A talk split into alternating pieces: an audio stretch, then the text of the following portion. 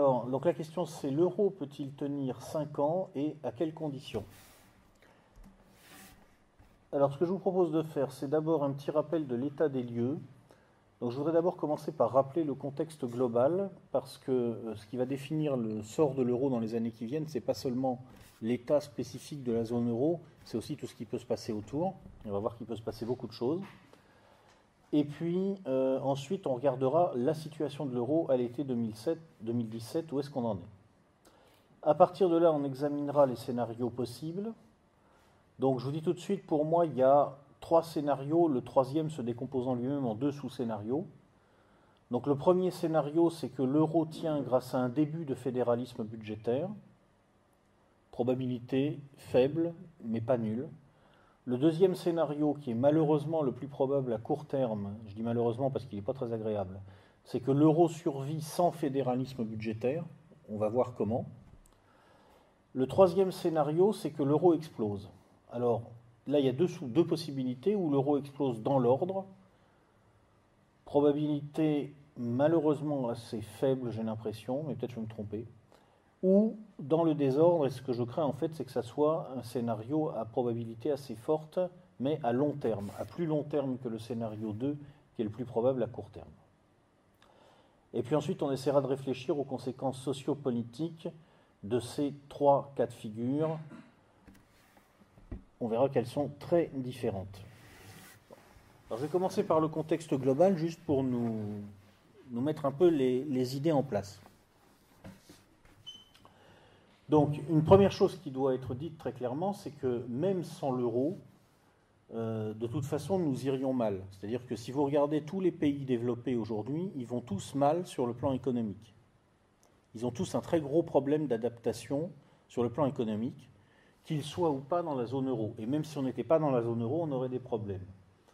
On aurait des problèmes parce que d'abord, comme vous le voyez sur le graphique de, gauche, euh, la croissance annuelle du produit intérieur brut par tête est orientée clairement à la baisse au niveau de l'Union européenne. C'est à peu près la même chose aux États-Unis, à peu de choses près.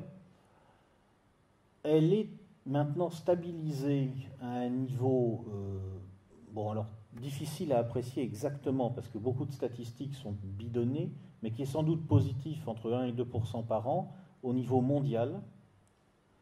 Mais, comme vous le voyez sur le graphique de droite, en fait, cette croissance annuelle qui est stabilisée à un niveau positif euh, au niveau mondial, elle se déroule maintenant pour l'essentiel dans les pays émergents et en fait il ne reste pratiquement plus de croissance réelle dans l'Union européenne d'une manière générale dans les pays développés. C'est vrai pour l'Union européenne au sens large, Grande-Bretagne, zone euro, pas tout à fait au même niveau, on verra pourquoi. C'est vrai aussi pour les États-Unis. Il y a une sorte de glissement du centre de gravité de l'économie mondiale, d'une manière générale, vers l'Asie. Et mais ceux qui se trouvent là où était l'ancien centre de gravité, c'est-à-dire en gros autour du monde atlantique, ont donc des problèmes. Nous avons des problèmes, les Américains aussi ont des problèmes. Ils sont très proches des nôtres sur bien des plans et ils ne sont pas dus à l'euro. Donc il y a une première chose qu'il faut dire très clairement, tout ne vient pas de l'euro. On ne peut pas mettre sur le dos de l'euro tous les problèmes dans lesquels nous sommes. C'est beaucoup plus, euh, beaucoup plus complexe que ça et beaucoup plus grave que ça en réalité. En fait, nous sommes devant une crise systémique qui vient essentiellement du fait que nous sommes dans un système qui a impérativement besoin de rémunérer le capital. S'il ne peut plus rémunérer le capital, il se bloque, il se coince et que sans croissance, en fait, on ne sait pas comment rémunérer le capital. Parce que si vous avez une panne de croissance, qu'est-ce qui se passe? Vous avez une stagnation des revenus du capital. C'est ce qui se passe sur le plan de droite. Si vous avez une stagnation des revenus du capital, vous avez une perte de confiance des investisseurs, vous avez une stagnation de l'investissement et vous avez un renforcement de la panne de croissance. Ça, c'est ce qui se passe dans les pays développés d'une manière générale l'investissement est en train de s'orienter vers, en tout cas l'investissement dans l'économie productive est en train de s'orienter en grande partie en dehors des pays euh, anciennement développés. Euh, il y a une inconnue qui peut permettre ou de relancer le système en cassant ce cycle, ou au contraire qui peut à un certain moment euh, achever de le bloquer, c'est une inconnue technologique et énergétique en fonction des scénarios euh, envisageables sur 10-15 ans sur les évolutions technologiques, en particulier dans le domaine énergétique. Beaucoup de choses peuvent se produire et personne ne peut dire à ce stade ce qui va se produire. Sur le pan de gauche, vous voyez que cette panne de croissance entraîne aussi une stagnation des revenus du travail. Qui dit stagnation des revenus du travail dit stagnation de la consommation. Et là encore, c'est un effet qui va renforcer la panne de croissance. Et le système dans lequel on est aujourd'hui repose en grande partie sur une communication qui se veut très rassurante, justement parce qu'en profondeur, les classes dirigeantes, en fait, sont en panique. Ce qui est en train de se passer en ce moment, c'est que les classes dirigeantes du monde développé savent qu'elles n'ont plus de réponse aux questions qui sont posées par l'évolution de l'économie, par l'évolution de, comment dire, de la société qui repose sur cette économie, et elles sont en panique. Et c'est pour ça que vous avez le déploiement constant d'une communication rassurante, dont l'apothéose a été récemment lors de la, la campagne électorale 2017 en France, cette phrase extraordinaire de notre futur président, actuel maintenant, pensée printemps. Je veux vous dire de penser printemps. Et penser printemps, d'abord, cela veut dire ne pas nous affaisser, ne jamais accepter le quotidien, les peurs, les doutes. N'est-ce pas? Penser printemps, est d'accord. Hein. Ça suppose quand même un, vrai gros problème de capacité à répondre. À répondre à quoi? Bah, Tout simplement au fait que on est dans ce système qui veut rémunérer le capital, qui ne sait pas faire autrement que de le rémunérer, qui n'a plus de méthode pour dégager de la croissance, et qui est donc engagé dans ce que j'appellerais personnellement une crise du sens. Une crise du sens, c'est-à-dire une, une réduction progressive de tout le discours au déploiement d'un programme dont le seul objectif est de faire en sorte que les choses se perpétuent. En fait, ça ne va plus nulle part, ça n'a plus de direction, ça n'a plus d'impulsion. Alors, si on essaye de comprendre, je vais être très schématique là, après, si vous voulez, dans les questions, on pourra essayer d'aller plus, en profondeur. Comment se traduit cette situation de crise du sens et d'absence de réponse des dirigeants autour de la problématique de l'intérêt? Il faut décomposer ce qu'il y a à l'intérieur d'un taux d'intérêt, si vous voulez. Dans un taux d'intérêt, traditionnellement, on considère qu'il y a trois facteurs à l'intérieur du taux d'intérêt. Il y a un facteur inflation, il y a un facteur risque et il y a un facteur gain.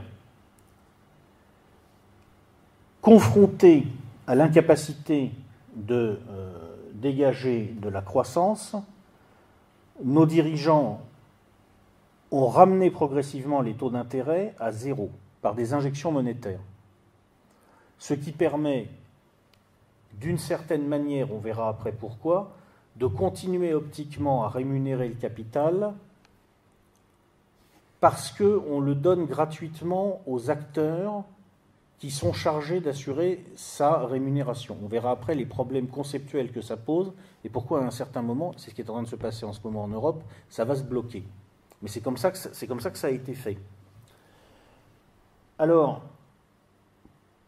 au niveau du facteur inflation, on peut traiter, on peut fonctionner avec des taux zéro en créant finalement une situation de déflation, ou disons d'inflation compensée en tout cas pour les acteurs qui ont à, supporter ce taux d'intérêt. Au niveau du facteur risque, là, les milieux dirigeants du capitalisme occidental ont sorti récemment ce qu'on pourrait appeler un, joker, que j'ai appelé là le joker too big to fail, c'est-à-dire on considère que les grandes institutions, celles dont la chute provoquerait une crise systémique, on les sauvera de toute façon. Donc ça rend possible d'une certaine manière le fait de leur prêter à taux zéro, puisqu'il n'y a plus de risque. À taux zéro ou en tout cas très faible, parce qu'on a annulé le facteur risque. Ce qui fait d'ailleurs qu'en fait on est sorti maintenant du cadre normal de l'économie capitaliste. En fait, c'est plus vraiment une économie capitaliste dans laquelle on est, c'est autre chose. Et puis, au niveau du facteur gain, eh bien, ça, c'est ce qui est non négociable. Hein. C'est-à-dire que c'est l'impératif du système. Il faut continuer à dégager un gain pour les gens, sinon qui détiennent, au moins qui administrent le capital. Eh bien, c'est là que, vous voyez, surgit la problématique taux zéro. Pourquoi? Parce que, très schématiquement, quand vous avez ramené les taux à zéro dans un système économique, vous pouvez à ce moment-là supporter des taux d'endettement énormes, publics et privés, c'est ce qui se passe en ce moment chez nous. Seulement, les institutions qui doivent se rémunérer, au bout d'un moment, ont un problème. Dans un premier temps, comme vous injectez de l'argent, ça crée des bulles. Donc les banques, les sociétés d'assurance dégagent du rendement optique en jouant sur les bulles, en se positionnant sur les bulles. Mais comme les arbres ne montent pas jusqu'au ciel, comme on ne peut pas gonfler les bulles indéfiniment, à un moment, il faut tout de même revenir à une vraie rémunération du capital. Et quand vous avez ramené les taux d'intérêt à zéro, les, fonds de pension, les sociétés d'assurance qui se rémunèrent sur les, intérêts, en grande partie d'ailleurs de la dette publique, mais aussi d'obligations privées, n'ont plus de rendement. Voyez? Donc c'est à ce moment-là que ça se coince. C'est-à-dire que si on faisait très court, ce qui s'est passé à l'échelle globale, c'est 2000 premiers blocages sérieux du système, relance par l'endettement jusqu'en 2008, 2008 crack bancaire résultant de l'excès d'endettement, sauvetage par les États, explosion des dettes publiques, obligation à ce moment-là de financer cette explosion des dettes publiques par des politiques dites de quantitative easing, sous des formes différentes aux États-Unis et en Europe, on ne va pas rentrer dans les détails. Abaissement des taux d'intérêt presque jusqu'à zéro, voire même des taux négatifs, aussi absurdes que ça soit euh, dans certains pays euh, en, Europe. Seulement le problème, c'est qu'évidemment, à ce moment-là, on commence petit à petit à reporter le problème sur les gens qui comptent sur la rémunération de leurs créances pour se financer, les banques et surtout les sociétés d'assurance et les fonds de pension. Et la, crise, le, le, mistigris de la crise, est donc passé des banques aux États, puis des États aux sociétés d'assurance et aux fonds de pension. Hein? Donc il a en quelque sorte remonté cette logique de l'intérêt pour arriver maintenant, probablement au niveau global, bientôt, à un nouveau point de rupture, ailleurs, sur un, autre segment en quelque sorte de la chaîne qu'en 2008, mais on commence à s'approcher d'un nouveau point de rupture. Par ailleurs, euh, toujours une note de contexte global, euh, pour, euh, pour, continuer à rémunérer le capital, alors que, donc, vous avez vu, on, cherche sans arrêt à monter, si j'ose dire, de nouvelles usines à gaz sur l'usine à gaz qui vient de, craquer hein, depuis 2000, 2008. Aujourd'hui, là, on commence à avoir un nouveau problème eh bien, il y a toujours une porte de sortie, évidemment, c'est de comprimer encore plus les revenus du travail. Ce qui pose le problème qu'au bout d'un moment, ça fait chuter la propension à consommer dans les économies, donc ça bloque le développement des marchés. Mais bon, c'est quand même une porte de sortie temporaire. Donc pour faire chuter euh, les revenus du travail, l'instrument qui est utilisé depuis plus de 20 ans, c'est le libre-échange inéquitable. Alors j'ai juste là mis quelques chiffres que j'aime bien mettre euh, quand je parle d'économie actuellement, juste pour que les gens euh, prennent conscience de ce qui se passe. Vous avez le salaire moyen mensuel en dollars à parité de pouvoir d'achat, Organisation internationale du travail 2012. Vous voyez, les USA, on est un peu au-dessus de 3500, l'Europe de l'Ouest, on est un peu en dessous de 3500. La Chine, on, se promène du côté de 1000, 1500 dans ces eaux-là. Et l'Inde, on est du côté de 500 ou quelque chose de, cet ordre. C'est des ordres de grandeur, hein, c'est des chiffres à prendre comme des ordres de grandeur. Mais vous voyez bien la source de financement qu'il y a pour euh, un système qui cherche des ressources pour rémunérer, continuer à rémunérer le capital. C'est ce qui est en train de se passer aujourd'hui avec le refus des classes dirigeantes de sortir de la logique néolibérale de sortir de la logique du libre-échange inéquitable et de tout ce qu'il implique pour euh, les, en termes de répression salariale euh, dans, les, dans les pays développés. Petite note de contexte à côté, vous voyez que la ressource en esclaves pas chère, n'est-ce pas, n'est pas prête de se tarir. Euh, là, j'ai mis juste une statistique démographique que j'aime bien, je la trouve rigolote. Euh, vous avez l'Afrique qui est en noir, c'est logique. L'Europe qui est en plus clair, c'est logique aussi. Vous voyez que les Européens vont être un peu moins nombreux en 2050 qu'en 2015. Et vous voyez que les Africains, eux, euh, vont pas doubler, mais presque entre 2015 et 2050, et que, ma foi, en 2050, il y aura euh, trois fois ou deux à trois fois plus d'Africains que d'Européens, visiblement, là, euh, à vue de nez, regardez la taille des pavés. Voilà, voilou. Donc c'est pour ça que vous n'avez pas non plus euh, entendu parler pour l'instant d'une remise en cause de la logique des migrants, n'est-ce pas, qu'on est en train de nous vendre. Ça est assez logique, finalement, ça se combine assez bien. On voit, on voit où on va, c'est pas très agréable, mais on le voit. Alors naturellement, il y a une réaction au niveau des populations euh, occidentales. Donc à gauche, j'ai mis les scores des partis classés comme populistes en Europe de l'Ouest. En 2010, c'était un peu moins de 10%. En 2016, c'est plus de 25%. En France, en 2017, on a eu l'impression, pour qui regardait les choses de loin, qu'il y avait finalement une sorte de victoire du système, entre guillemets, du système politique tel qu'il existe en France depuis des décennies. Ce n'est pas le cas du tout quand on prend du recul, puisqu'on s'aperçoit que si on cumule au premier tour d'élection présidentielle le score de Marine Le Pen et celui de Jean-Luc Mélenchon, ça fait 40% des suffrages. Si on cumule le score du Parti socialiste et des républicains, ça fait 27% des suffrages. Et au milieu, il y a un truc un peu bizarre, un phénomène un peu bizarre, une sorte de spasme, à mon avis, du, corps électoral, qui est l'électorat euh, d'Emmanuel Macron. En apparence, euh, le système dans lequel on fonctionne depuis des décennies sur le plan politique en France a sauvé sa, sa mise. En réalité, je pense que pas du tout. Ça a pris une forme très différente de ce qui s'est passé aux États-Unis autour de Donald Trump mais en réalité, euh, le système est entré en phase de basculement. parce que là, maintenant, jusqu'ici, si vous voulez, quand un des deux pans du système échouait dans son gouvernement, le système d'alternance unique faisait que l'autre pan pouvait prendre la relève. Là, maintenant, la question qui se pose, c'est, bon, imaginons que Emmanuel Macron finisse de détruire les républicains et le Parti socialiste, et qu'ensuite il se plante. Il se passe quoi après? Donc vous voyez, c'est, en fait, on n'est pas du tout en continuité en, 2017. La déstabilisation politique euh, continue en Europe de l'Ouest. Aux États-Unis, elle s'est produite autour de l'élection de Trump, qui, euh, juste note de contexte au passage, pour qui regarde les choses toujours avec recul et en se plaçant dans un point de vue économique, pose la question suivante, euh, puisqu'il y a un moment probablement où il va falloir remonter ces taux d'intérêt qui sont trop bas, qui ne sont pas tenables à un niveau aussi bas, en tout cas dans, dans un monde euh, normal.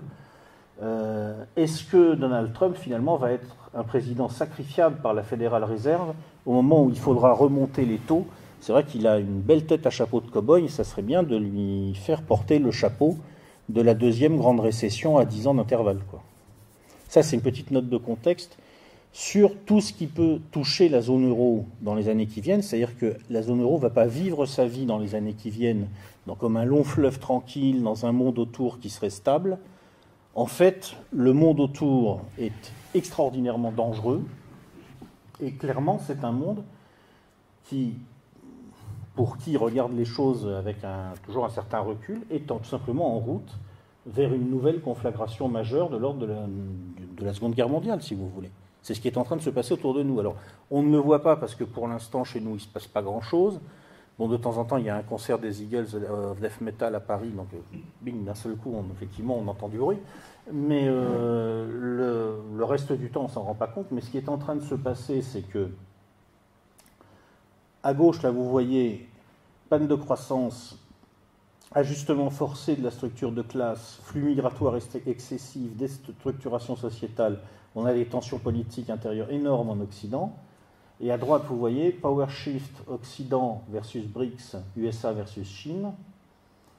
Vous avez une multiplication des crises locales un peu partout sur la planète, en grande partie à cause des épuisements de ressources qui au niveau global, ne, commencent pas encore à faire vraiment sentir leur effet, mais qui localement peuvent le faire. Hein. Vous avez des conflits autour de l'eau, par exemple, dont on parle peu, mais qui commencent à être assez, assez structurants, par exemple entre Syrie et Turquie.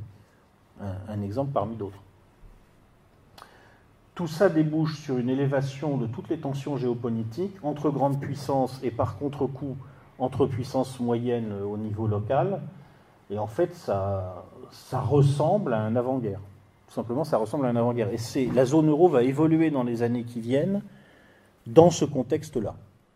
Donc il faut s'imaginer qu'elle va devoir bouger avec en perspective des chocs très violents venus de l'extérieur qui pourraient la toucher on ne sait pas exactement à quel moment ni comment, mais ça peut se produire. Alors on va maintenant passer à la situation de l'euro. On, a, juste situé le contexte global pour euh, comprendre un peu euh, dans quoi on évolue. On va maintenant se centrer sur l'euro. Alors on va regarder d'abord le bilan de la zone euro euh, au bout donc de pratiquement 20 ans d'expérience ou pas loin. et le moins qu'on puisse dire c'est qu'il n'est pas très positif on peut même dire qu'il est globalement négatif. Euh, en fait, qu'est-ce qui s'est passé? Alors, dans un premier temps, si on considère que la zone euro commence en 98, euh, c'est à ce moment-là que les parités ont été figées, si vous voulez, entre les monnaies, donc on peut dire que c'est là qu'elle a vraiment commencé, mais en fait, elle s'est établie progressivement. On pourrait remonter quelques années avant, mais on va partir de 98. Dans un premier temps, en gros, de 98 à 2008, apparemment, le bilan n'est pas trop mauvais. Il y a une croissance, alors cette croissance n'a pas grand-chose à voir avec la performance interne de la zone euro. Elle est liée en grande partie au fait que, dans un premier temps, l'euro a été sous-évalué, ce qui a provoqué un choc de compétitivité artificielle euh, pour les économies de la, zone euro. À partir du milieu à peu près de la période, l'euro a commencé à se réévaluer. La croissance a continué quand même. Euh, globalement dans la zone euro, mais de façon assez malsaine. Elle s'est faite beaucoup par endettement. En fait, ce qui s'est passé, c'est que brutalement, les économies du Sud ont eu accès à des flux de capitaux qui jusque-là leur étaient fermés, euh, parce que symboliquement, en quelque sorte, elles bénéficiaient d'un seul coup, en apparence, de la, bah, de la signature allemande, pour dire les choses simplement. Les, Européens du Sud ont utilisé euh, cet afflux de capital souvent dans des, investissements peu rentables, euh, de l'immobilier en Espagne par exemple, dans des proportions euh, démesurées. Et donc il y a eu une croissance, mais c'était une croissance malsaine si vous voulez, c'était une croissance via des investissements à très faible rentabilité. Donc ça, c'est quelque chose dans un premier temps qui crée de l'emploi, qui crée du bien-être, on croit que tout va bien, mais en réalité, on est en train de creuser sa tombe. Euh, l'euro a aussi eu un effet pervers qui s'est manifesté assez vite, qui est difficile à analyser, mais qu'on a bien observé. Euh, l'inflation s'est déplacée et elle a eu tendance à se centrer sur ce qui correspond à la structure de dépenses des faibles revenus. Alors ça, c'est, on a du mal à comprendre pourquoi. Je n'ai pas vraiment lu d'analyse qui permette de comprendre exactement pourquoi, mais manifestement, le système de la zone euro tel qu'il s'est, établi a, engendré un fort décalage entre l'inflation perçue par la population et l'inflation calculée par les statisticiens en fait, les deux ont raison. C'est-à-dire que la population a raison dans la mesure où la majorité des gens ont une structure de revenus sur laquelle ils ont observé une inflation très supérieure à ce que les statisticiens calculaient. Mais les statisticiens avaient raison aussi parce qu'ils ont pris en compte des biens, des biens d'équipement en particulier, qui ne concernent qu'une plus faible partie de la population, mais sur lesquels il y a eu une baisse des prix en particulier euh, des, matériels haut de gamme, euh, dans certaines zones, euh, à partir de, comment dire, du moment où la bulle immobilière a commencé à plafonner, une, baisse des prix de l'immobilier. ça, ça dépend des zones. Dans certains cas, ça a été le cas, dans d'autres non. Ce qui explique que, en termes de pouvoir d'achat réel, au niveau des classes populaires et moyennes inférieures, sur toute cette période-là, alors que vous avez une croissance, Hein. en termes de pouvoir d'achat réel, pour les classes moyennes, inférieures et populaires, vous avez une baisse du pouvoir d'achat réel. Donc vous avez une mécanique inégalitaire très forte qui s'est produite. Alors, l'analyse classique que font les économistes, c'est que quand vous mettez en interconnexion, pratiquement sans, comment dire, sans, sans frein, sans filtre, un, ensemble de sous-systèmes économiques, vous allez introduire à l'intérieur de chacun de ces sous-systèmes le niveau d'égalité, le niveau d'inégalité, pardon, qui existait à l'échelle du système global. C'est-à-dire qu'en gros, les pauvres des pays riches vont avoir tendance à s'aligner sur la situation des pauvres des pays pauvres, et les riches des pays riches vont avoir tendance à s'aligner sur la situation des riches des pays riches. Mais dans le cas de la zone euro, je n'ai pas vraiment lu d'analyse précise permettant de, bien établir que c'était ça qui expliquait ce phénomène d'inflation différentielle. En tout cas, il s'est bel et bien produit et on a bel et bien eu un, fort élargissement de l'inégalité euh, dans beaucoup de pays de la zone euro pendant ces années de croissance. Donc ce sont des années où on a l'impression que les choses vont bien, mais en fait elles ne vont pas si bien que ça. Ensuite, il y a la grande récession de 2008-2010. Alors celle-là est assez peu venue des délires de la zone euro, un petit peu parce qu'il y a eu l'Espagne, parce qu'il y a eu la Grèce, qu'il y a eu des pays où on a fait un peu n'importe quoi, mais essentiellement elle est venue des États-Unis, où euh, pour des raisons différentes, euh, là aussi les classes dirigeantes avaient fait un peu n'importe quoi. En revanche, ce qu'on peut observer, c'est que l'euro, contrairement à, l'argumentaire marketing de ses défenseurs, n'a pas protégé fondamentalement les Européens contre cette récession. On la voit très bien sur la courbe. Euh, non seulement elle a, touché, euh, elle a touché la zone euro, euh, mais finalement elle ne l'a pas touché beaucoup moins que la Grande-Bretagne. Et quand on regarde les courbes de la Grande-Bretagne et de l'Allemagne, vous voyez, elles sont, euh, elles sont parallèles sur la période. C'est-à-dire que les économies fortement extraverties ont été touchées de la même façon, apparemment qu'elles soient dans la zone euro ou pas. Ensuite, vous voyez que si on compare euh, la croissance mondiale telle qu'elle repart après 2010 et ce qui se passe dans la zone euro, vous voyez que le différentiel de taux de croissance a tendance à s'élargir. Parce que euh, entre 2010 et 2012, euh, le pilotage de la zone euro a été excessivement euh, rigoureux, excessivement monétariste. Il a été piloté essentiellement par, et finalement, il faut bien le dire, pour les Allemands, chose clairement. et donc, il y a un certain nombre de pays qui auraient eu besoin d'une politique monétaire franchement laxiste parce qu'ils étaient dans une situation qui l'exigeait, en particulier la Grèce, euh, mais aussi et surtout l'Espagne et l'Italie, parce que même si les Grecs sont dans une situation catastrophique, il faut se souvenir que leur pays est très petit hein, en termes de poids dans l'Union européenne. Les vraies questions, c'est l'Espagne et l'Italie. Et euh, pendant cette période, donc, cette politique monétaire qui a été pensée trop pour l'Allemagne, accompagnée par des politiques d'austérité euh, qui ont été, comment dire, qui ont fortement sous-évalué ce qu'on appelle le multiplicateur keynésien, c'est-à-dire qu'en gros, ils ont sous-évalué l'impact qu'aurait une baisse de la dépense publique, pour faire court, euh, eh bien, ça a provoqué en 2012 une situation de double récession. Euh, c'est-à-dire que vous voyez qu'en 2012, la courbe se recasse.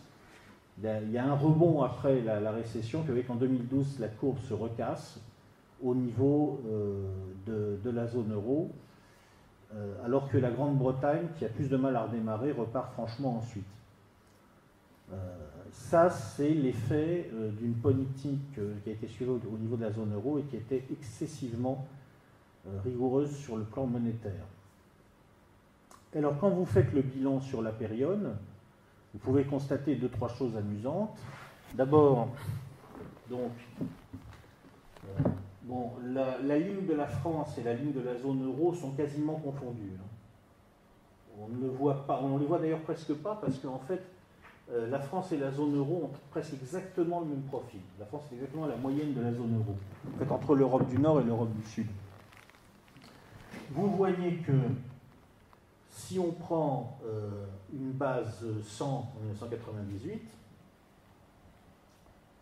nous, euh, aujourd'hui, nous sommes là, à peu près à 125, grâce à l'euro, n'est-ce pas, qui devait nous amener de la croissance. Et notre pays, finalement, test, qui est à peu près notre taille, qui est à peu près aussi désindustrialisé que nous, la Grande-Bretagne est ici, au-dessus de 135. Et la différence qui est là, 10 bons points de croissance, 10 bons points de PIB, on peut raisonnablement penser, comme a priori les atouts de la France étaient au moins aussi bons que ceux de la Grande-Bretagne en 98, que c'est en grande partie l'effet de notre appartenance à l'euro. On peut aussi constater qu'on nous explique Urbi et Torbi, regardez, l'Allemagne c'est formidable, c'est génial, ça marche vachement bien. Ouais, bah en bas 198, les Français aujourd'hui sont à 125 et les Allemands sont à 125. Bon. Alors évidemment, si vous vous concentrez juste sur les dernières années, comme les Allemands ont eu une période difficile à l'époque où l'euro était sous-évalué, parce qu'eux, ils ont besoin d'un euro fort, ils pas besoin d'un euro faible. Ensuite, quand ils repartent, ils nous rattrapent. En fait, ils font que nous rattraper. Donc tout ça pour dire que le bilan global de la zone euro est globalement négatif. Hein. Je crois que quand on regarde ces courbes, c'est relativement clair. Sur le PIB en volume, en tout cas, il n'y a pas photo. Alors, ce qui s'est passé en 2012 est intéressant. En fait, moi, j'ai fait partie des gens, je me suis trompé, je dois reconnaître, j'ai fait partie des gens qui ont pensé en 2011-2012 que la zone euro allait exploser. Ça, c'est euh, le taux d'intérêt de l'emprunt d'État à 10 ans pour l'Italie, l'Espagne, la France, l'Allemagne et la Belgique. C'est un graphique que j'ai pêché sur le site de M. Olivier Berruyer, euh, lescrises.fr.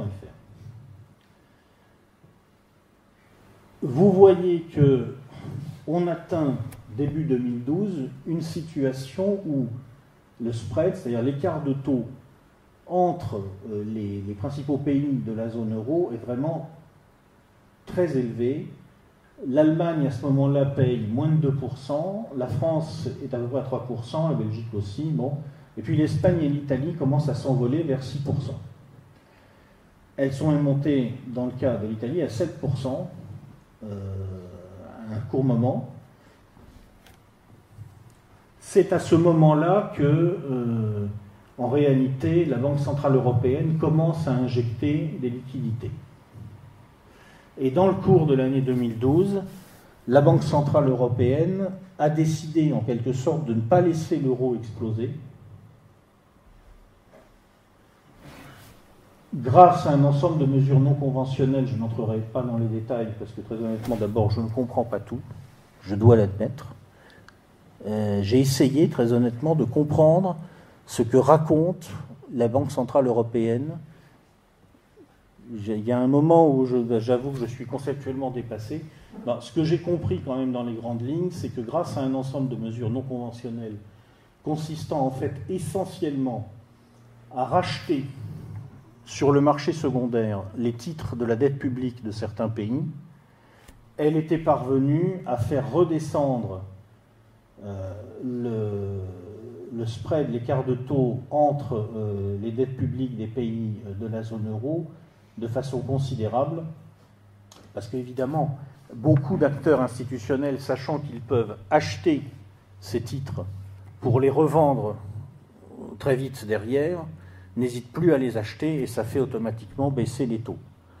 En réalité, euh, c'est une façon pour les, pour les monétaristes européens de revenir à un financement des impasses budgétaires des États par les banques centrales, en l'occurrence sous le pilotage de la Banque centrale européenne, mais officiellement on ne le dit pas. On a, on a sauvé le dogme de, euh, comment dire, de, du sacro-saint équilibre des comptes publics et la fiction selon laquelle euh, la dépense publique devait obligatoirement être remboursé un jour lorsque les, comptes ne sont pas à l'équilibre. C'est de cela qu'il s'agit et rien d'autre. Et grâce à cette fiction, on a temporairement pu sauver la zone euro. Mais on l'a sauvée de telle manière, si vous voulez, que on peut presque se demander aujourd'hui si l'euro n'est pas devenu une monnaie unique, entre guillemets, qui est en réalité pas vraiment unique, et pourtant si vraiment unique, et finalement d'une unicité en quelque sorte virtuelle. Je m'explique. Alors là, je vous demande de, de vous accrocher un petit peu parce que vous allez voir, c'est un problème conceptuel qu'on va soulever. Euh, au départ, qu'est-ce que c'est euh, l'euro? Euh, C'est la monnaie d'une union économique et monétaire. S'il faut, la définir, s'il faut le définir, il faut le définir comme ça. Donc, cette monnaie est administrée par la Banque Centrale Européenne qui doit officiellement la piloter pour atteindre un objectif de plus de 2% par an d'inflation.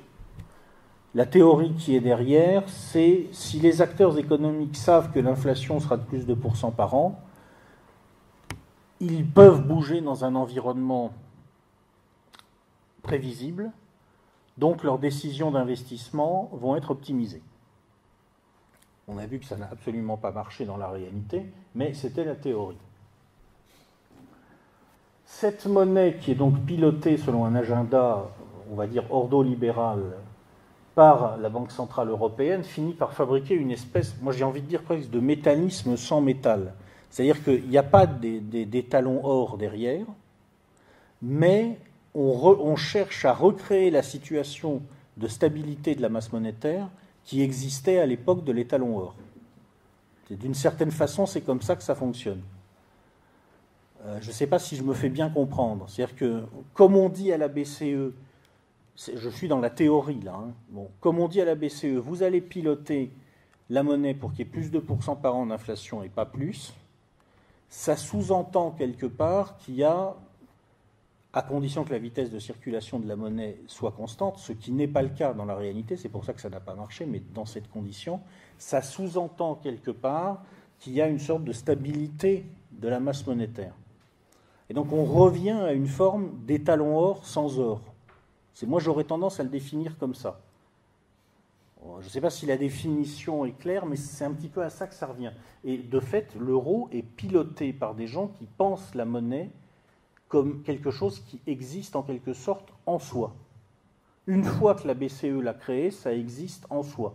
Ce n'est pas une convention sociale, ça redevient une sorte de marchandise. Alors une marchandise créée ex nihilo, c'est pour ça que ce n'est pas un vrai métallisme, mais ça ressemble à un métallisme. C'est un truc très bizarre, hein, très tordu finalement quand on y pense. Et alors cette monnaie est unique en ce sens que si on fait référence au, à ce qui définit une monnaie unique dans la théorie classique de, la monnaie, euh, et dans, en fait, dans toutes les théories de la monnaie un petit peu, sérieuses, euh, elle est unique puisque les États de la zone l'exigent en paiement des impôts. Euh, ce qui définit la monnaie dans une zone, ce n'est pas la question de savoir si elle est émise ou pas par l'État. Ça, c'est une question secondaire. La vraie question, c'est dans quelle monnaie l'État recouvre les impôts. C'est à ce moment-là que l'État érige un signe monétaire pour dire c'est la monnaie du pays. C'est quand il dit vous allez pouvoir payer les impôts dans cette monnaie. Donc elle est unique en ce sens que les États de la zone euro l'exigent en paiement des impôts. Vous ne pouvez pas aller payer euh, vos impôts en France euh, en bitcoin euh, ou dans une, dans une autre monnaie. Mais en même temps, elle n'est pas vraiment unique, d'une certaine façon, parce qu'elle reste émise par les banques nationales il y a administration d'un système de solde entre les banques nationales qui fait que quand une banque nationale est amenée à émettre trop d'euros, on lui compte des, des, débits et inversement, on va compter des crédits en compensation aux autres banques nationales. Donc on a l'impression que c'est une monnaie unique, mais pas vraiment. Alors là, honnêtement, moi-même, je ne peux pas vous expliquer en détail comment ça marche. Encore une fois, j'ai essayé de comprendre, mais c'est très tordu, c'est très bizarre, et c'est pas stable à mon avis. Il y a des négociations internes entre, entre les banques qui font que le commun des mortels ne peut pas comprendre exactement comment ça marche. Mais en fait, ce n'est pas vraiment une monnaie unique, effectivement. C'est une monnaie unique du point de vue de la théorie étatique de la monnaie, qui dit que l'État érige la monnaie en monnaie en l'acceptant en paiement des impôts, mais elle n'est pas vraiment unique dans son mode d'émission, puisque certes, il n'y a qu'un seul signe monétaire, mais les banques nationales ont un compte auprès de la BCE. Et quand elles en émettent trop, on leur compte des débits. Vous voyez, donc c'est, je simplifie je, encore les choses que j'ai lues, hein, parce que sinon, euh, bon. Mais en gros, c'est ça l'idée. Donc c'est un truc très bizarre, très tordu. Et facteur aggravant, cette union économique et monétaire, elle est restée purement monétaire. C'est-à-dire que l'idée au départ aussi, c'était qu'une fois qu'on aurait installé cette union monétaire, on allait avoir une harmonisation des législations, des politiques fiscales. Il n'y a eu aucune harmonisation. Ça fait 20 ans que la Commission européenne sort régulièrement des rapports pour dire nous nous préoccupons du dumping fiscal à l'intérieur de la zone euro. Ça fait 20 ans qu'ils se préoccupent, les mecs. Et il ne s'est jamais rien passé. Quoi. Bon. Euh, donc, qu'est-ce qui s'est passé en fait en 2012 pour en revenir à cette, date clé? Bien, En fait, il y a eu une forme de mutualisation euh, des dettes via le quantitative easing de la BCE, mais c'était une, mutualisation, si j'ai bien compris, quand même largement réduite aux apparences, parce que c'était une mesure transitoire sur des montants limités et ça servait surtout à dissimuler la thrombose du système financier européen, parce que ce qui était en train de se passer, tout simplement, c'est que les flux d'investissement du nord vers le sud étaient coupés, puisque plus personne n'avait confiance dans ce qui se passait dans le sud, et les déficits du sud continuant à exister, les économies du sud étaient tout simplement asphyxiées sur le plan des liquidités. Jusqu'en 2014, euh, la BCE a continué comme ça à, mutualiser en quelque sorte, si j'ai bien compris, de fait euh, au moins une partie des dettes publiques. Mais à partir de 2016, toujours si j'ai bien compris, là je dois dire je ne suis pas sûr d'avoir tout compris, il semble bien que maintenant ça ne soit plus la BCE qui rachète les dettes publiques sur le marché secondaire, au moins depuis 2016, ça semble apparaître clairement, mais c'est peut-être le cas depuis plus longtemps. Je n'ai pas eu le temps de creuser suffisamment. En fait, il semble que maintenant, la BCE laisse les banques nationales racheter sur le marché secondaire et ça pourrait expliquer l'évolution de ce qu'on appelle les soldes Target 2. Alors, ça pourrait être un des éléments explicatifs du solde des, évolutions des soldes de Target 2. Alors, là, euh, j'ai pris deux graphiques, un qui vient de LCA et un qui vient d'un site qui s'appelle banquevigilante.com. Donc, euh, à gauche, vous avez euh, les, l'évolution des, des, soldes Target 2 données des six banques centrales nationales ayant le solde créditeur le plus important auprès de la BCE. Donc vous avez, vous voyez, on, va se limiter au gros pavé bleu, c'est l'Allemagne. Vous voyez que euh, jusqu'en 2012, ce solde devient de plus en plus, de plus en plus créditeur. Pourquoi? Parce que, comme je vous expliquais, les économies du Sud sont saturées, n'arrivent plus à, sont asphyxiées sur le plan de la liquidité. Donc, leurs banques centrales sont probablement, j'imagine, obligées d'injecter des liquidités. Et donc on va leur compter des, euh, des débits dans le système Target 2. On va les trouver en bas sur les données des six banques centrales ayant le solde débiteur le plus important. Vous voyez, le bleu, c'est les Espagnols et le vert, c'est les Italiens. En bas, vous voyez effectivement en 2012 comment le débit de l'Espagne et de l'Italie vient creuser, enfin vient fabriquer le crédit de l'Allemagne. Jusqu'au moment en 2012 où on frôle le point de rupture. Ensuite, vous voyez que de 2012 à 2015, disons début 2015, la Banque Centrale Européenne, probablement via le quantitative easing et peut-être d'autres mesures, euh, ça un jour peut-être on le saura, mais quoi qu'il en soit, la Banque Centrale Européenne manifestement parvient à rééquilibrer le système Et vous allez en trouver le bénéfice à droite dans l'évolution des taux des rendements souverains, euh, où vous voyez qu'ils repartent à la baisse, en particulier pour les pays qui étaient en voie d'asphyxie, comme la Grèce, le Portugal, l'Italie et à un degré moindre l'Espagne.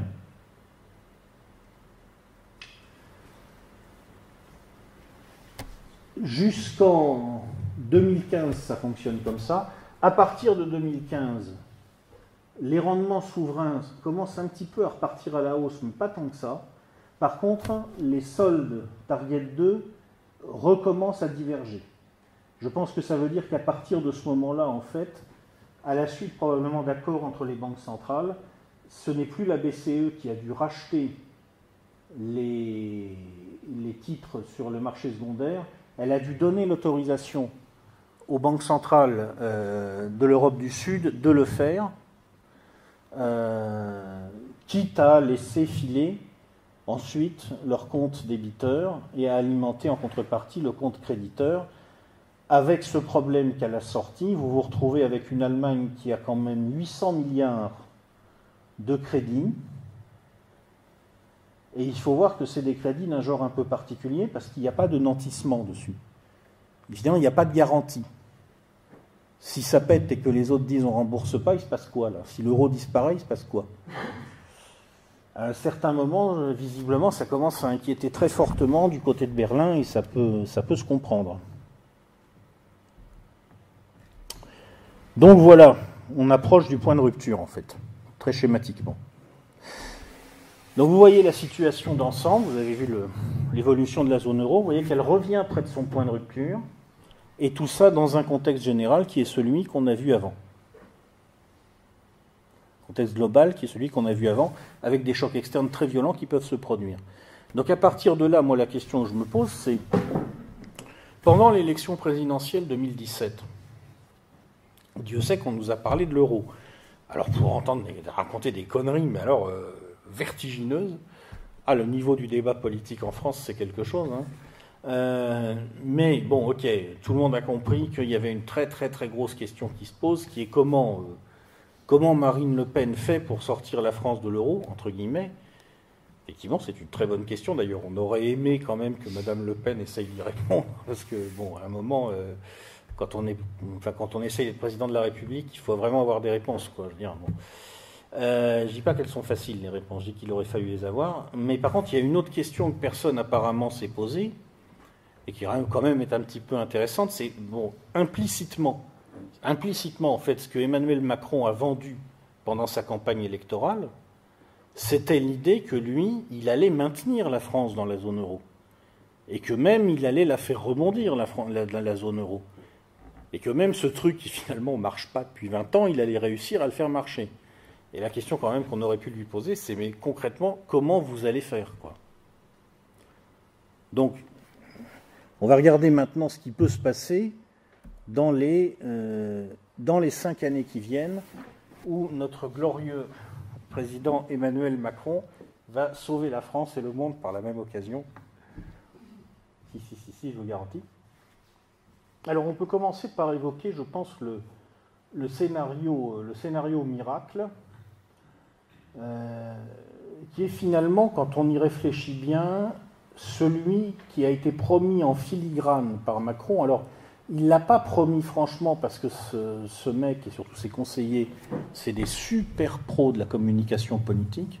Je veux dire, ils viennent vraiment d'administrer là une leçon, je trouve, de, de communication politique, d'ingénierie des perceptions. C'est phénoménal, c'est fabuleux, je leur tire mon chapeau.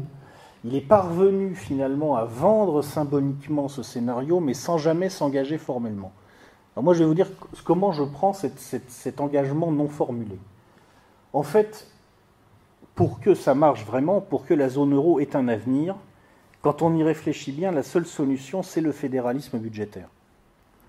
Qu'est-ce que ça veut dire? Ça veut dire en gros qu'il faut dire aux Allemands et aux Européens du Nord d'une manière générale, écoutez, ce que l'Allemagne a fait, ce que l'Allemagne de l'Ouest a fait en en 91, 92, euh, pour l'Allemagne de l'Est, pour essayer de fabriquer euh, cette nouvelle République fédérale euh, réunifiée. Il faut le faire pour l'Europe du Sud, sauf que ça ne durera pas 10 ans, ça durera 30 ans. Ça coûtera 10 fois plus cher. Et en plus, étant donné le, contexte général dans lequel ça va se produire, il faut s'attendre à ce que le coût dérape régulièrement de façon. Euh, enfin, attendez-vous à l'inattendu, quoi. Je veux dire, c'est, ça va vous coûter très cher, mais on ne peut même pas vous dire exactement combien, quoi. Bon. Et effectivement, à ce moment-là, si les Nord-Européens acceptent de faire ça, d'une certaine façon, euh, on peut voir émerger une union économique et monétaire progressivement. En quelque sorte, l'Europe du Nord donnant de l'aide à l'Europe du Sud, en contrepartie de quoi l'Europe du Sud s'engage à faire un certain nombre de réformes qui rapprochent ses structures économiques, ses modes de fonctionnement de ceux de l'Europe du Nord. Je pense que implicitement, c'est ce qu'il y a derrière la tête des conseillers d'Emmanuel Macron, c'est ce qu'il y a aussi derrière la tête, derrière dans, la tête de certaines personnes en Allemagne. Euh, j'ai mis euh, sur ma chaîne YouTube euh, la note de lecture que j'ai faite sur un livre d'un économiste allemand qui s'appelle Marcel Fratscher, où il explique dans un livre qui s'intitule Die Deutschland Illusion, c'est-à-dire l'illusion Allemagne, que euh, les Allemands s'illusionnent s'ils pensent qu'ils pourront s'en sortir tout seuls. Ils s'illusionnent sur l'état réel de leur pays, ce qui est vrai. L'Allemagne est en réalité sur le plan économique dans une situation catastrophique à cause de sa pyramide des âges. En apparence, l'Allemagne est un pays qui va bien sur le plan financier, mais si on tient compte de sa pyramide des âges, c'est une catastrophe. C'est un pays qui roule vers la faillite. Et Fratscher explique à ses compatriotes que dans ces conditions, ils n'ont pas le choix, il va falloir effectivement qu'il finance en quelque sorte le développement de l'Europe. Le plan, manifestement, chez Emmanuel Macron et compagnie, c'est on va lancer des réformes en France pour convaincre Berlin de l'intérêt de maintenir la zone euro. On va réussir à les lancer et à prouver que finalement, on peut faire confiance aux Français, ce qui n'est pas un truc franchement intuitif chez nos voisins. Hein, je veux dire, bon, c'est normal. Euh, d'autre part, l'opinion allemande va ouvrir les yeux sur la vraie situation de son pays. Donc Merkel va être affaiblie ou voire sortie. Euh, on aura un gouvernement qui fera la part belle à un, SPD euh, beaucoup plus européiste en fait que la CDU de CSU à ce stade, en tout cas en Europe. et donc Berlin va accepter de transférer structurellement une partie de sa richesse à l'Europe du Sud. À partir de là, on ouvre la porte effectivement à une sorte de grand accord historique entre France et Allemagne. Au moment où, il faut le noter, Berlin se réautorise à avoir une politique globale. Euh, jusqu'à une date récente, manifestement, les Allemands euh, considéraient que eux, ils s'occupaient de l'économie, ils s'enrichissaient, et que l'administration du monde n'était pas leur affaire, ils se mettaient à la remorque de leurs protecteurs américains avec ce qui vient de se passer aux États-Unis avec l'élection de Trump, euh, ça va changer. On voit aussi très bien que maintenant on a, euh, avec Angela Merkel, un dirigeant allemand qui va négocier à Washington, qui va rencontrer euh, Poutine, qui va à Riyad en Arabie Saoudite récemment décrocher de très gros contrats. On a parlé des contrats d'armement de Trump, on n'a pas parlé des autres contrats décrochés par Merkel. Alors d'une certaine façon, on a l'impression que ça peut être un problème pour la France parce que ça veut dire que l'Allemagne euh, se mêle de géopolitique à une échelle qui jusque-là euh, ne la concernait pas. Mais je crois pas, je, je pense qu'en fait c'est plutôt une bonne nouvelle pour la France parce que ça veut dire que les Allemands s'émancipent à l'égard des Américains.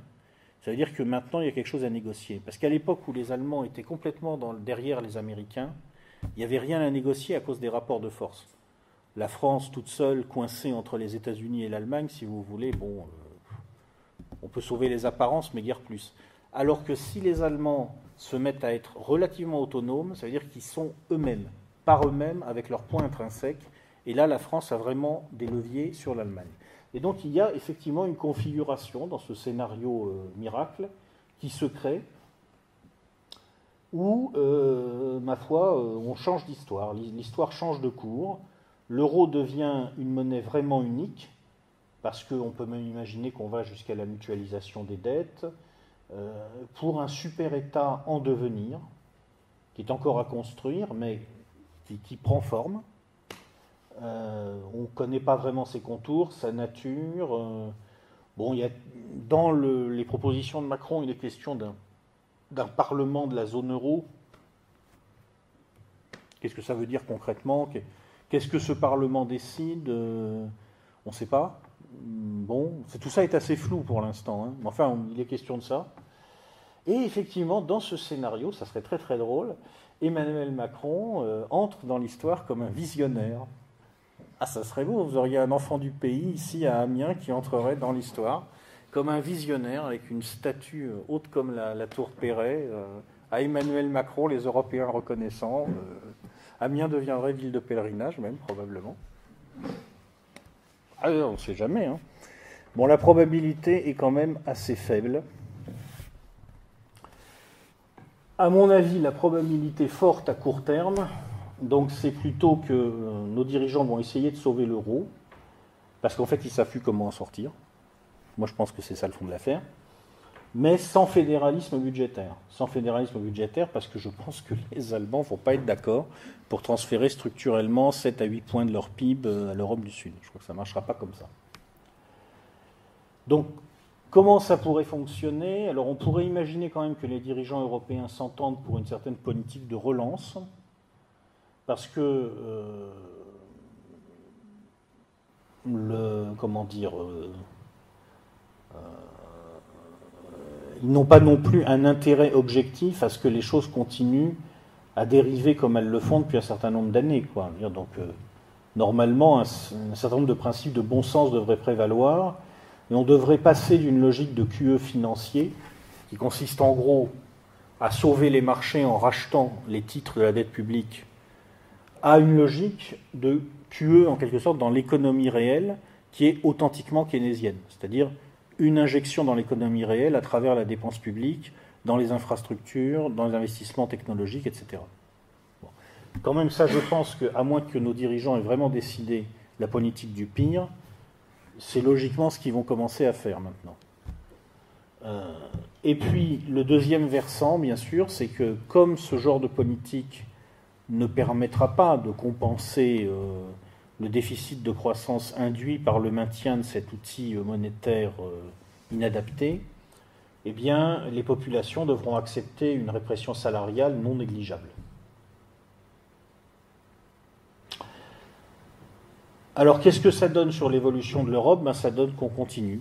Dorénavant, ça sera comme d'habitude, avec simplement peut-être un peu plus d'intelligence dans le pilotage économique, un peu plus de vrai keynésianisme, on peut l'espérer du moins, euh, il y a un coup de chance, peut-être, c'est qu'avec le Brexit, euh, il est possible que la zone euro devienne temporairement le nouveau point de concentration maximal du capital. C'est peu probable parce qu'en réalité, moi j'ai tendance plutôt à interpréter le Brexit comme euh, le fait que la City of London a décidé de laisser tomber la zone euro, que comme le fait que la Grande-Bretagne s'est révoltée et que donc la finance internationale va glisser vers les places de Paris et de Berlin, enfin Francfort, pardon, mais il y a des gens qui rêvent à ce, glissement vers les places de Paris et de Francfort, et effectivement, ça pourrait aider un petit peu à la relance européenne. Bon, l'avenir dira ce qu'il en est.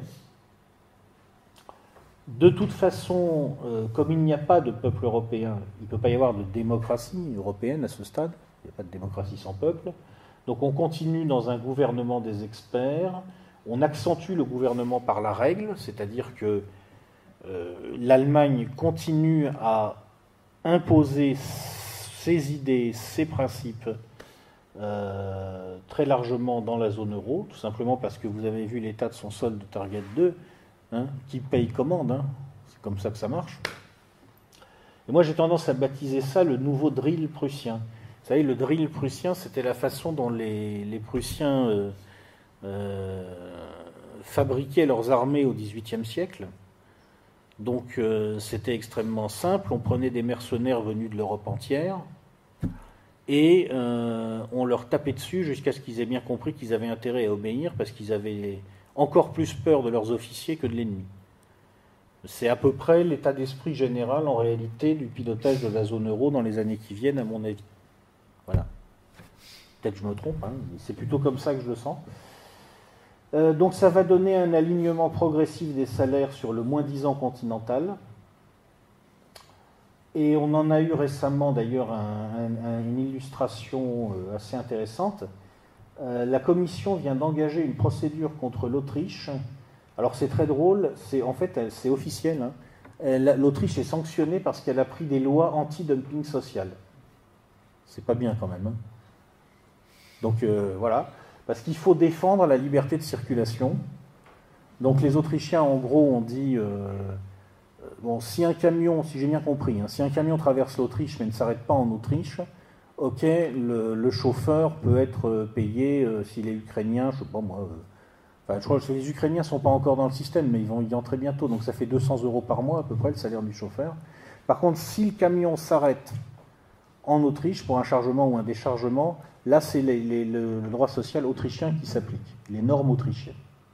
Scandale, la Commission européenne s'est immédiatement saisie de cette entrave scandaleuse à la libre circulation. Et non, attendez, on va quand même pas laisser les gens prendre des lois anti-dumping social, quoi. Hein. Vous êtes d'accord? Donc ça, c'est le scénario le plus probable. Ensuite, vous avez un scénario qui, à mon avis, alias une probabilité assez faible, c'est la dissolution concertée. Je pense que c'est un scénario assez faible parce que quand on réfléchit à sa condition de faisabilité, d'abord, il faut que toute une génération de dirigeants sur tout un continent reconnaissent une faillite intellectuelle complète. C'est-à-dire que quelque part, il faut qu'ils disent Ah bon, bah écoutez, ça fait 20 ans qu'on s'est complètement planté c'est délicat. C'est difficile pour eux de... vous imaginez un peu des gens qui depuis 20 ans nous expliquent que euh, l'euro est insubmersible, que c'est la, nouvelle merveille du monde, n'est-ce pas? Euh, De dire, ah bah finalement non. On a réfléchi, c'était pas ça qu'il fallait faire, alors on défait et on refait après. C'est pas, c'est pas bien parti. Il faut aussi, je pense, que le maintien de la zone euro se soit avéré techniquement impossible, parce qu'en fait, tant qu'ils arriveront à maintenir le truc à flot, ils le feront. Il faut vraiment qu'ils soient arrivés au point où il n'y a plus d'autre solution. Euh, il faut que Paris et Berlin soient en même temps conduits par des dirigeants pragmatiques. Alors avec un président français euh, dont l'élection a été financée par Goldman Sachs, j'ai quelques doutes. Surtout qu'il faut que les marchés n'optent pas pour la politique du pire. Il faut que les marchés se disent, bon, bah, les marchés, entre guillemets, hein, les marchés, ça veut dire le consensus des grandes banques d'affaires, en particulier à la City of London. Il faut qu'ils ne se disent pas, ah ben, l'explosion de la zone euro, ça serait super si c'est dans le désordre, parce qu'il y aura plein d'argent à se faire sur la spéculation.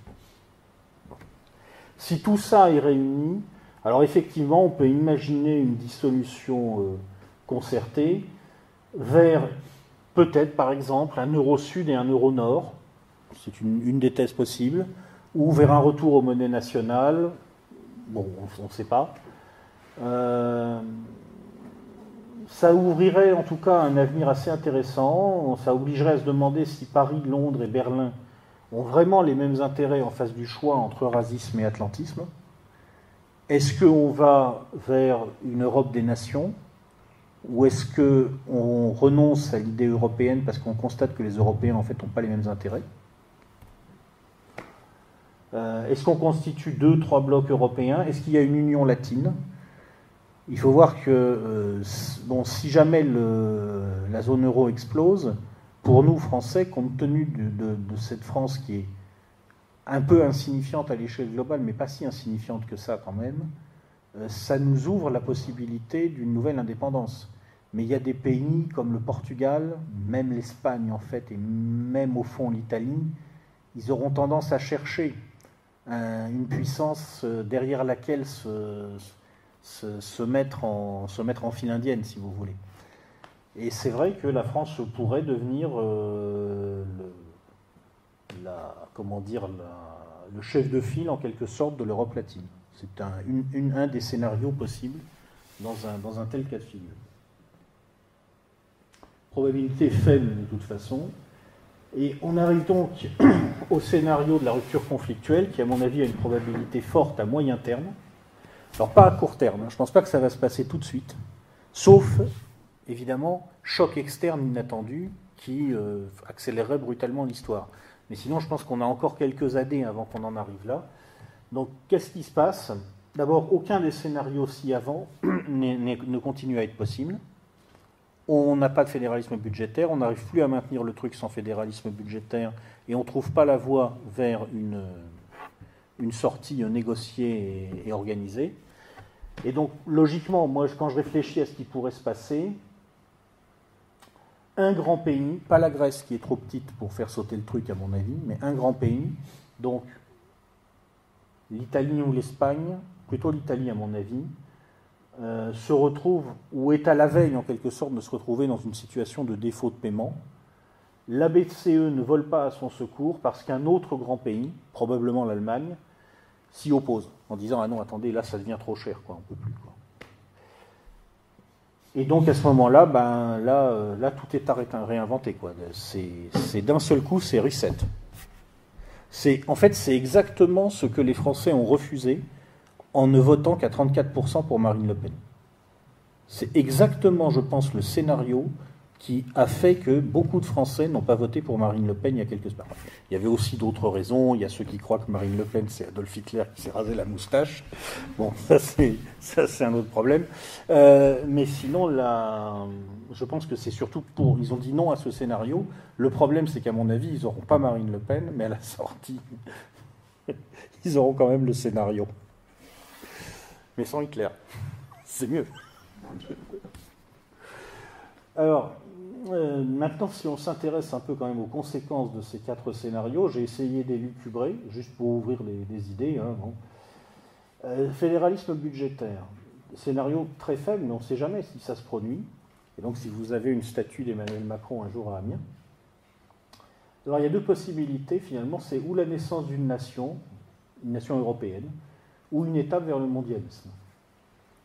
Euh, bon, en termes économiques, euh, qu'est-ce qui se passe? D'abord, on a un, choc, c'est que le fédéralisme budgétaire, ça veut dire que les Allemands payent, mais nous aussi. Hein. Parce que ça veut dire en gros, on sauve, euh, le Portugal, l'Espagne, l'Italie et la Grèce. et puis on a un alignement de tout le monde un petit peu bah, sur la situation des Espagnols. Quoi. Pour nous, c'est une perte de pouvoir d'achat. D'un autre côté, on s'inscrit dans une dynamique européenne réelle. C'est-à-dire que là, on change de monde, quoi. mais on, est dans un monde de la science-fiction, là. On est dans un monde, en gros, où les dirigeants politiques des grands pays européens disent aux technocrates de Bruxelles Bon, maintenant, ta gueule. Voilà. Ce qui n'arrivera pas, à mon avis, parce que les vrais patrons sont les technocrates de Bruxelles, à mon avis. Mais on, est dans un monde où ça ne se passe pas comme ça dans ce monde-là, effectivement, il y a une vraie dynamique européenne qui s'enclenche. C'est un, autre monde, une autre Europe, c'est un autre problème. Donc les conséquences politiques, effectivement, là c'est la fin de la France et c'est la naissance de l'Europe. Mais cette fois pour de bon, pour de vrai. Avec tout de suite une question qui apparaît, c'est est-ce qu'on peut inventer une démocratie quand il y a plusieurs peuples dans le même État? Parce qu'en fait, en Europe, il y a plusieurs peuples.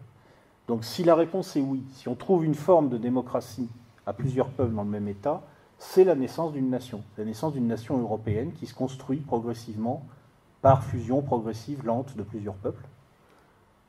Si on ne peut pas, ben, c'est une étape vers le mondialisme, c'est-à-dire vers la négation en fait des souverainetés territoriales.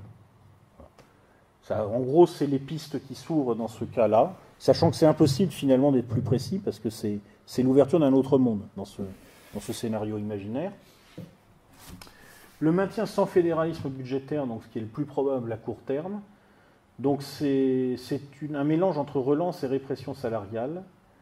Donc pour nous, Français, je pense qu'il y aura une sorte de régression hypocrite. Euh, je prendrai l'exemple de la loi Macron, qui était officiellement faite pour simplifier les prud'hommes, et qui en pratique est en train de les interdire d'accès à une grande partie des salariés, parce que les, filtres préalables mis devant les procédures de prud'homme sont devenus tellement compliqués que beaucoup de gens sont même découragés de recourir au prud'homme. Mais c'est, oh, voilà, ça a été emberlificoté, ça a été bien packagé, c'est de la répression salariale, c'est de la répression sociale, mais ça se voit pas, quoi. C'est vachement subtil. Macron est vachement plus intelligent et malin que, que Fillon, quoi. Fillon, c'était les gros sabots, euh, attention, vous allez en prendre plein la gueule. Macron, c'est non, non, on va libérer les énergies, blablabla, et puis euh, par derrière, euh, c'est de la répression salariale. Je pense qu'il y aura aussi une vaste opération de spoliation des classes moyennes pour sauver le système financier qui va avoir besoin d'injections de, de, ressources. Et donc il faut s'attendre à une taxation accrue sur l'immobilier pour faire payer par la fortune immobilière le sauvetage de la fortune mobilière, probablement. Ça, c'est pour nous euh, dans les années qui viennent en France. Et en termes de conséquences politiques, c'est l'établissement d'une sorte de dictature en douceur. Alors, beaucoup de trucages statistiques. Hein. On peut prendre par exemple les stats récentes du chômage qui, euh, par une suite de, trucages statistiques, pourraient vous y intéresser. Si vous faites un Google, vous allez rapidement euh, trouver tous les articles qui en parlent. Depuis quelques années, progressivement, les statistiques du chômage en, France deviennent aussi absurdes et aberrantes qu'aux États-Unis. C'est-à-dire qu'elles n'indiquent plus rien sur la situation réelle de l'emploi. Ce ne sont plus que des trucages statistiques où on fait passer les gens d'une catégorie à l'autre. Bon, comme ça, on arrive à afficher des, baisses qui n'existent pas. Un verrouillage de l'opinion par les médias, bien entendu. Là, on a, bien vu ce qui s'est passé pendant la campagne électorale. Probablement une persécution contre les vrais opposants. Euh, mais des, persécutions, euh, des persécutions à bas bruit. Ils vont pas fabriquer de, ils vont pas fabriquer de, de martyrs. Hein. C'est beaucoup plus subtil. Par exemple, on va, interdire de financement les partis politiques qui ne seront pas soutenus par les banques. C'est ce qui est dans les tuyaux en ce moment avec la loi sur la moralisation de la vie euh, politique. Si vous ne pouvez pas aller euh, chercher de l'argent auprès des banques, les autres n'ont pas le droit, les autres institutions, vous ne pouvez plus vous faire prêter de l'argent. On s'arrange pour verrouiller financièrement par les banques, en fait. C'est le verrouillage de la vie politique par les banques. Euh, et puis une multiplication aussi probablement des opposants fictifs qui seront là pour capter les mécontentements et les, réorienter, les neutraliser. tout ce qu'on a vu ces derniers mois en France, je crois que c'était un beau cas d'école, hein, le, pilotage de l'élection présidentielle en France en, 2017, euh, sacré boulot hein, quand même. Hein. Voilà, voilà. Donc ça, c'est euh, bah, bah, ce qu'on vit en ce moment. Pour l'instant, on est dans cette direction-là. Ensuite, la dissolution concertée. Alors, qu'est-ce qui se passe? Alors, tout ce qui est explosion de la zone euro, déjà, il y a une chose qui doit être claire. Vous avez des gens qui vous sortent des chiffrages précis sur ça va coûter ceci, ça va coûter cela.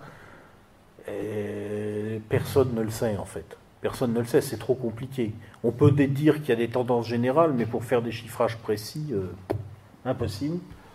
Euh, parce que déjà, dans le cas d'une dissolution concertée, tout dépend du processus adopté. Est-ce que ça veut dire la disparition pure et simple de l'euro? Euh, Est-ce que ça veut dire, au contraire, sa transformation en monnaie clairement commune et clairement non unique? Est-ce que ça veut dire autre chose? On ne sait pas. Déjà, il faut voir exactement, techniquement, quel processus on va choisir pour aller vers quoi. Et de toute façon, la question clé de la négociation, ça ne sera pas la monnaie, ça sera la dette. Parce que la vraie question en cas d'explosion de la zone euro, c'est que deviennent les dettes?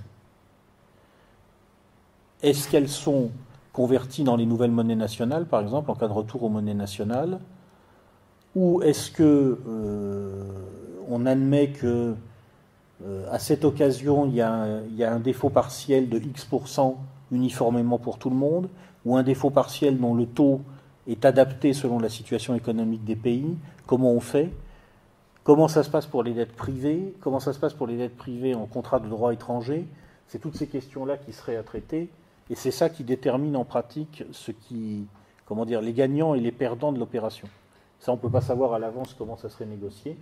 En tout cas, ce qui est sûr, c'est qu'en termes de conséquences politiques, ça provoque en, France une espèce de reset, je dirais, partiel partielle parce que les forces politiques préexistantes peuvent prendre appui sur ce processus pour justifier leur, continuité en disant, bon, Heureusement qu'on est là pour piloter la sortie de crise, mais un reset quand même, parce que je pense que déjà, l'euro aujourd'hui fonctionne comme une espèce de digue derrière laquelle, en quelque sorte, se, regroupent tous les conservatismes, tous les blocages de la société française. Même si officiellement on nous le vend comme la monnaie de l'ouverture, blablabla, c'est pas vrai du tout. En pratique, c'est la monnaie d'une société vieillissante où les, bah, les vieux, je les, disons les, je ne veux pas me montrer désobligeant, les personnes âgées qui ont, plutôt de la rente et pas tellement de force de travail à vendre, se, regroupent derrière pour soutenir des forces politiques qui essayent de consolider la digue. Le jour où la digue disparaît, ces forces vont s'éparpiller et forcément ça va complètement rebattre les cartes au niveau, au niveau politique. Et enfin, on a euh, la rupture conflictuelle. Donc là, c'est la renaissance de la France, euh, par la force des choses. Mais euh, ceux qui disent que ça serait une sorte de, de, grande fête où tout se passerait bien, se foutre de la gueule du monde, ça, serait effectivement une renaissance de la France. Mais ça serait une renaissance de la France certainement dans la douleur, même s'il n'est pas possible de donner les chiffrages précis. Mais euh, bon, d'abord, on peut penser que l'euro, dans ce moment-là, disparaîtrait de facto. C'est-à-dire que si c'est une explosion conflictuelle, la monnaie va tout simplement disparaître. Parce que tout simplement, elle sera plus reconnue comme telle. C'est-à-dire que, par exemple, si la France sort de la zone euro et entraîne avec elle l'Italie, même si les Allemands disent Ah, mais attendez, vous avez des dettes en euros, il faut les payer en euros, les autres Européens vont leur dire Mais attends, mais l'euro n'existe plus, cher ami. De fait, il n'existe plus, parce que l'euro sans la France et l'Italie, euh, ça n'existe plus. Et donc, à ce moment-là, bon, il se posera la question des créances libellées en euros. Donc là, il existe une loi qu'on appelle la lex monetae, qui dit en gros que une dette se rembourse dans la monnaie du pays, et plutôt dans la monnaie du pays où se situe, si j'ai bien compris, le tribunal auquel on fait référence dans le contrat de dette ou, en tout cas dans le droit du contrat de dette. Euh, et donc, bon, pour la dette publique française, 97% est en droit français, donc ça résout le problème, c'est la conversion automatique en, francs nouveaux, en quelque sorte. Euh, pour les dettes privées, c'est beaucoup plus compliqué parce qu'il y a à peu près la moitié de la dette privée des acteurs économiques français qui est euh, en droit étranger. Donc là, euh, ça dépend des négociations entre les acteurs. Il faut voir que nous avons des entreprises françaises qui ont des dettes à l'étranger, mais on a aussi des étrangers qui ont des dettes auprès d'institutions françaises. Donc il faut, là, il y aura probablement une négociation des accords qui devront être passés. dans tous les cas, certainement, on assistera à une envolée des taux d'intérêt qui provoquera un défaut partiel sur la dette publique euh, bon, alors ça, on nous le présente comme la fin du monde, comme si c'était euh, un truc qui s'est jamais produit, qui est impensable. C'est juste amusant de regarder dans l'histoire la liste de tous les États qui ont fait défaut. Elle est longue comme le bras. Bon, bah, ça en fera qu'un plus. Hein. D'ailleurs, on ne sera pas les seuls. En réalité, quand vous regardez les choses objectivement, il n'y a pratiquement aucun, grand État dans le monde aujourd'hui, à part la Russie, qui a une situation financière saine. Tous les autres, en fait, ont des dettes forcément, à un moment ou à un autre, il va y avoir un problème. Bon. Euh, ça provoquera certainement une dévaluation. Alors, on avance plusieurs chiffres 20-25% me paraît assez crédible par rapport, en fait, aux marques reconstituées. Euh, donc automatiquement, il y a une hausse de la dette détenue par les étrangers en droit étranger, donc conversion des créances en francs nouveaux, voilà, donc ça me paraît la problématique privée. Euh, il y aura une inflation par gonflement des importations et émissions monétaires accrues. Donc il y aura sûrement une perte de pouvoir d'achat. Moi je dirais moins 10% par an pendant deux ans. Quelque chose comme ça. Ça fait mal, hein ça fait mal. Mais en, revanche, si le truc est bien piloté, ce qui est intéressant, c'est qu'ensuite, on devrait avoir logiquement, du fait du choc de compétitivité induit par la dévaluation externe, et du fait de la possibilité de financer à nouveau par la dépense publique l'investissement, on devrait avoir une relance industrielle extrêmement rapide et extrêmement forte. Trois ans environ après le, choc initial, il y aura probablement un boom économique. Mais il y a, je pense qu'il y a une période initiale très dure à traverser, à mon avis. Peut-être je me trompe, mais j'ai lu pas mal d'économistes qui ont réfléchi à ces questions-là. Bon, si les Argentins peuvent se prendre moins, 20, moins 25% les deux premières années de leur catastrophe en 2000, puis rebondir pendant 4-5 ans avec des taux de croissance très élevés, on doit pouvoir faire la même chose, il n'y a pas de raison. Et alors en termes de conséquences politiques, là je pense que c'est le reset total. C'est-à-dire que les, milieux dirigeants actuels sont totalement déconsidérés, ils ne peuvent plus se pointer euh, devant les électeurs, euh, il est très probable que à ce moment-là, euh, l'enfant du pays, je suis désolé pour lui, Emmanuel Macron, devra quitter l'Élysée en hélicoptère tel un vulgaire président argentin. c'est pas grave, je pense qu'il a des amis qui pourront l'accueillir dans le monde. Hein. Euh, mais de toute façon, là, c'est le reset total et euh, on change d'histoire. On, on, est arrivé à un point de rupture où d'un seul coup, la, table est rase et on reconstruit dessus complètement au niveau politique. Voilà. Donc, juste en titre d'orientation bibliographique, je voulais vous signaler trois livres. Un sur lequel je ferai une note de lecture sur ma chaîne YouTube dans pas longtemps, euh, parce que c'est vraiment le classique à connaître sur ces questions-là. Il est malheureusement très peu connu en France. Je ne suis même pas sûr qu'il soit disponible en français, pour tout vous dire. Mais vous pourrez le trouver pour les anglophones ou les germanophones sur Internet sous le titre euh, The State Theory of Money ou euh, Die staatliche Theorie des Geldes, je crois. Et euh, c'est en français on dit la théorie étatique de la monnaie. je ne l'ai jamais, je l'ai pas trouvé sur Internet en tout cas en PDF. C'est un vieux texte qui date du début du XXe siècle. Il a été écrit par un monsieur qui réfléchissait sur les problèmes monétaires, en particulier de l'Empire austro-hongrois. Alors, les deux derniers tiers du livre n'ont aucun intérêt aujourd'hui parce que bah, l'Empire austro-hongrois, ce n'est pas le problème. Mais le premier tiers est absolument fondateur de la théorie euh, économique sur la monnaie. C'est parce qu'il a analysé toutes les fonctions de la monnaie. Et c'est en fait un texte qui est sous-jacent derrière les travaux de la plupart des économistes par la suite.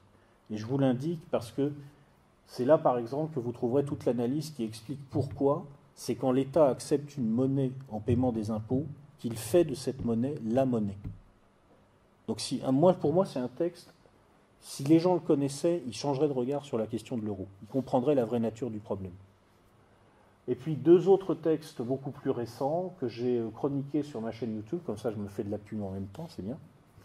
Donc sous la direction de Jacques Sapir, L'euro est-il mort? C'est le point de vue des adversaires de l'euro. Et un livre de M. Patrick Artus, je crois que c'est Patrick Artus, je n'ai pas vérifié, et Marie-Paul Virard. Euh, bon, je me réserve la possibilité de mettre un erratum après sur la vidéo finale, j'ai un doute sur le nom de M. Artus.